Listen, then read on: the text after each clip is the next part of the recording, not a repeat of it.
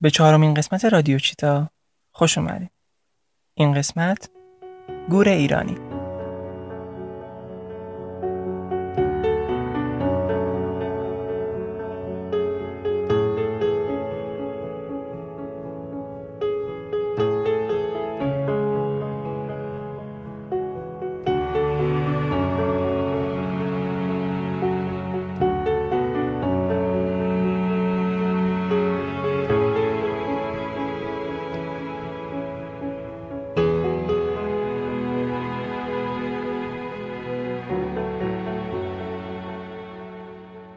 گور ایرانی از زیر مجموعه گورخر آسیاییه که برادرانش ممکنه در مناطق استپی کوهستانی هنوز در کشورهای دیگه زندگی کنند اما در ایران بیشتر در مناطق بیابانی و نیمه بیابانی خشک دیده میشه جاهایی که آب کمتری وجود داره و این حیوانات مجبورن نیازهای خودشون رو از طریق آب موجود در گیاهان برطرف کنند.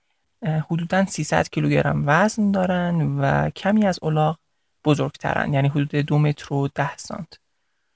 نسبت به اسب پاهای کوتاهتری دارن و تغییر رنگ بدنشون در فصول مختلف بهشون این اجازه رو میده تا در شبهای سرد کویر و گرمای ظهر تابستان که شاید تا 50 درجه سانتیگراد هم برسه طاقت بیارن.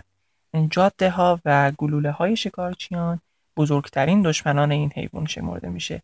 و اگه انسانها رو نادیده بگیریم گرگ و پلنگ هم ممکنه به این حیوان حمله کنند تصویری از حمله پلنگی به دو گورخر در منطقه توران به تاریخ مهر 96 موجوده که می‌تونین داخل پیج این اینستاگرام اونو ببینید. از دلایل دیگه که باعث شده در کنار شکار بیرویه تا معرض انقراض هم پیش برن این شیوه زادآوری سخت این حیوانه. برخلاف قوچ و میش و کل و بز گور ایرانی هر دو سال یک بار تولید مثل می‌کنه و تا وقتی که کرش به سن بلوغ نرسه آمادگی باردار شدن رو پیدا نمی‌کنه. کره گور نزدیک به دو سال از شیر مادر استفاده می‌کنه و در این مدت گور ماده به نرها اجازه نزدیکی نمیده. همه اینها باعث روند رشد جمعیتی کند این حیوانه. شکارچیان نه تنها برای گوشت و پوست این حیوان به هر گله‌ای که می‌بینن رگبار میبندن بلکه عقایدی هم دارن. نظیر اینکه مایعات دستگاه تناسلی نر برای بهبودی و تقویت قوه جنسی مفید بوده و هست و این چیزها. واسه همین شکارچیان کمی آرد همراه خودشون همیشه دارن و بلافاصله پس از شکار گور مایعات داخل این بخش رو خارج می‌کنن و با آرد مخلوط و به صورت حبه های کوچیک مصرف می‌کنن. جزد جیگر بزنن انشالله با این خرافاتشون.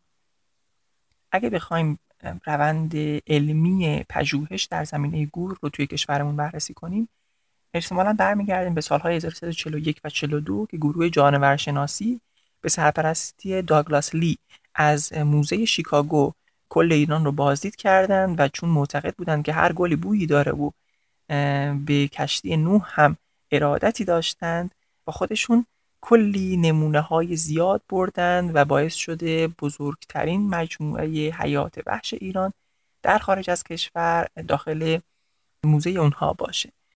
اما توی کتابش آقای داگلاس لی گزارشی مختص گور داره که اپیزود ما هم در این باره هست و میگه نزدیک چاهلی خان دامخان دو بار گور دیدیم یه بار تکی و یه بار با یه دسته ششتایی که اونها هم سری به ارتفاعات فرار کردن. در گزارش ایشون اشاره‌ای به توران نشده اما از سایر محققین نقل می‌کنه که در کلاهقازی اصفهان و یزد هم گور بوده. ها قبل از این ماجرا اولین بار گور در قزوین گزارش شده بوده که دیگه هیچ وقت هم اونجا دیده نشده. سال 1337 از باغ وحش تهران تیمی به ابرکوه یزد میرن و در گزارششون ذکر می‌کنن که 110 گور دیدن سه تا از اونها رو زندگیری کردن که احتمالا اجداد گروه های فعلی باغ وحش تهران هم همین ها هستند. یه دهه بعد محقق ایرلندی چهار سال به منطقه توران و کویر میره و در پایان نامش می نویسه که شکار گور خیلی ناچیزه من چهار سال اونجا بودم و هیچ محیطبانی گزارش شکار یا هیچ سندی مبنی بر آثار بجامانده از شکارچیان گور رویت نشده همه این مقدمات گفته شد تا به این برسم که سال 1350 سازمان محیط زیست میاد و تعدادی گور از توران زندگیری می‌کنه و در منطقه خوشی ایلاق رهاسازی می‌کنه. ده گور منتقل میشن که حتی جمعیتشون به 20 تا هم می‌رسه و این خیلی خوشایند بوده. هزینه این پروژه رو یک کمپانی فیلمسازی آمریکایی که وابسته به باغ وحش سنت هم بوده تقبل می‌کنه.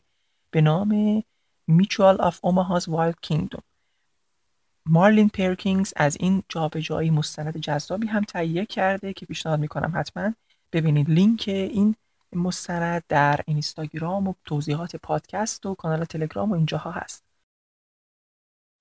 مستند شروع دلانگیزی داره. پرواز بر فراز روستاهای کویری و پرسش این مسئله که آب لازم برای کشاورزی و استفاده مردم از کجا میاد. وقتی که نزدیکترین منبع آب در کوههای دوردسته سیستم تحویل آب که از بالا جایی که هواپیمای اونها داشته عبور می‌کرده هم مشخص بوده. یه سری سوراخ حفر شده متصل به هم و به ظاهر بی پایان درون شن ماسه که تونل منفردی تشکیل میدن و آب رو از ارتفاعات به روستا میکشونن. در ظاهر اگرچه همه چیز خشک و بی آب و علف هست اما کمی که دقیق تر بشیم زندگی جریان داره. شطور، کلوبوز و قوچ اوریال در این مستند دیده میشن. گورها سرعت بسیار بالایی دارن. نزدیک به 70 کیلومتر بر ساعت. و این کار محیطبانان و تیم فیلمبرداری رو خیلی سخت کرده. مثل حالا دارت بیهوشی هم نبوده. کاری که انجام دادن این بوده که از بالا با هواپیما دسته رو تعقیب می‌کنن تا در اون جهتی که می‌خوان قرار بگیره. بعد با بیسیم رادیویی به ماشین ها اطلاع میدن و دو ماشین گور تک افتاده ای رو محاصره می‌کنن و در حین حرکت حلقه تناب دور گردنشون میندازن و دیگه گور مجبور به توقف میشه. پاهاش رو که خطر جفتک پرانی داره میبندن و داخل محفظه های مربوطه قرارش میدن تا با کامیون جابجاش کنن. جمال قاضی نام یکی از این گیرندگان حیوانات بوده که البته در چندین بار تلاش هم موفق نمیشه. خلاصه کار راحتی نبوده.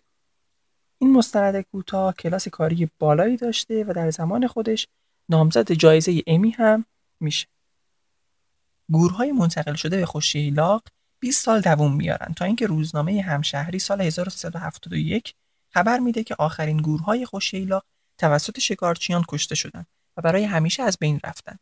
دهه 50 ایران نهایت 1200 گوره خر داشته که 700 800 تاش تو منطقه توران بوده. کارشناس فرد هرینگسون میگه من تو سه ساعت پرواز احتمالا همه جمعیت گور منطقه رو دیدم که بیش از 100 تا هم نبودن. امروز که حدودا نیم قرن میگذره تعداد کل جمعیت گورخر آزاد در طبیعت همون اندازه است. جمعیت توران البته کمتر شده اما در بهرام گور خوشبختانه ده برابر افزایش پیدا کرده. جدای از اینها ما 100 تا گور داریم که به زیستگاه های قبلی گور برگردونده شدن و در حال تکثیر هستند. شروع این قضیه برمیگرده به سال 76 و اداره محیط زیست یزد به مدیریت مرحوم حسام حسینی. این برنامه تکثیر راه میفته و خیلی هم مخالفت میشه باهاش که می‌خوان بخور بخور را بندازن و چرا این هزینه رو فنس نمی‌خرن و این حرفها اون زمان البته تعداد خیلی کمتر شده بود حدودا 400 تا در کل کشور. اما امروز سی برابر اون میزان. آقای فرهادی نیا کارشناس حیات وحش جای گفته حفاظت شجاعت می‌خواد. تصمیم جسورانه برای اقداماتی که کسی همراهی نمی‌کنه و ایمان می‌خواد برای پای گذاشتن در مسیری که زمانی جواب بده که دیگه زنده نباشیم. مرحوم حسینی وقتی فوت کرد هیچ کدوم از گورهای تکثیر شده به طبیعت آزاد منتقل نشده بودند. اما نسبت به سال 50 امروز جمعیت گور که منحصر به دو منطقه در آستانه که بیشتر گفتم توران و بهرام گور بوده به پنج منطقه افزایش پیدا کرده. کالمند و پارک ملی کویر و سیاهکوه همینطور توجه به گور در طبیعت جمعیت رو پایدار نیز نگه داشته.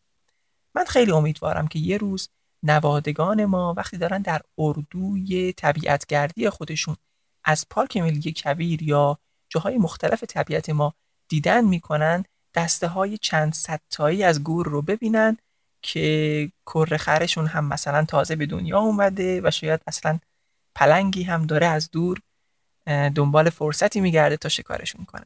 پس به امید اون روز.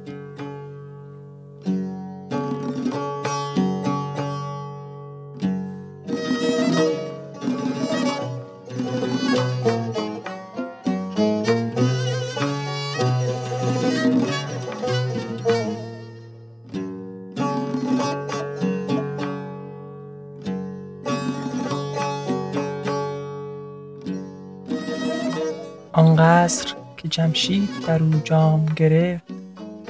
آهو بچه کرد و روبه گرفت. بهرام که گور می گرفتی همه عمر. دیدی که چگونه گور بهرام گرفت؟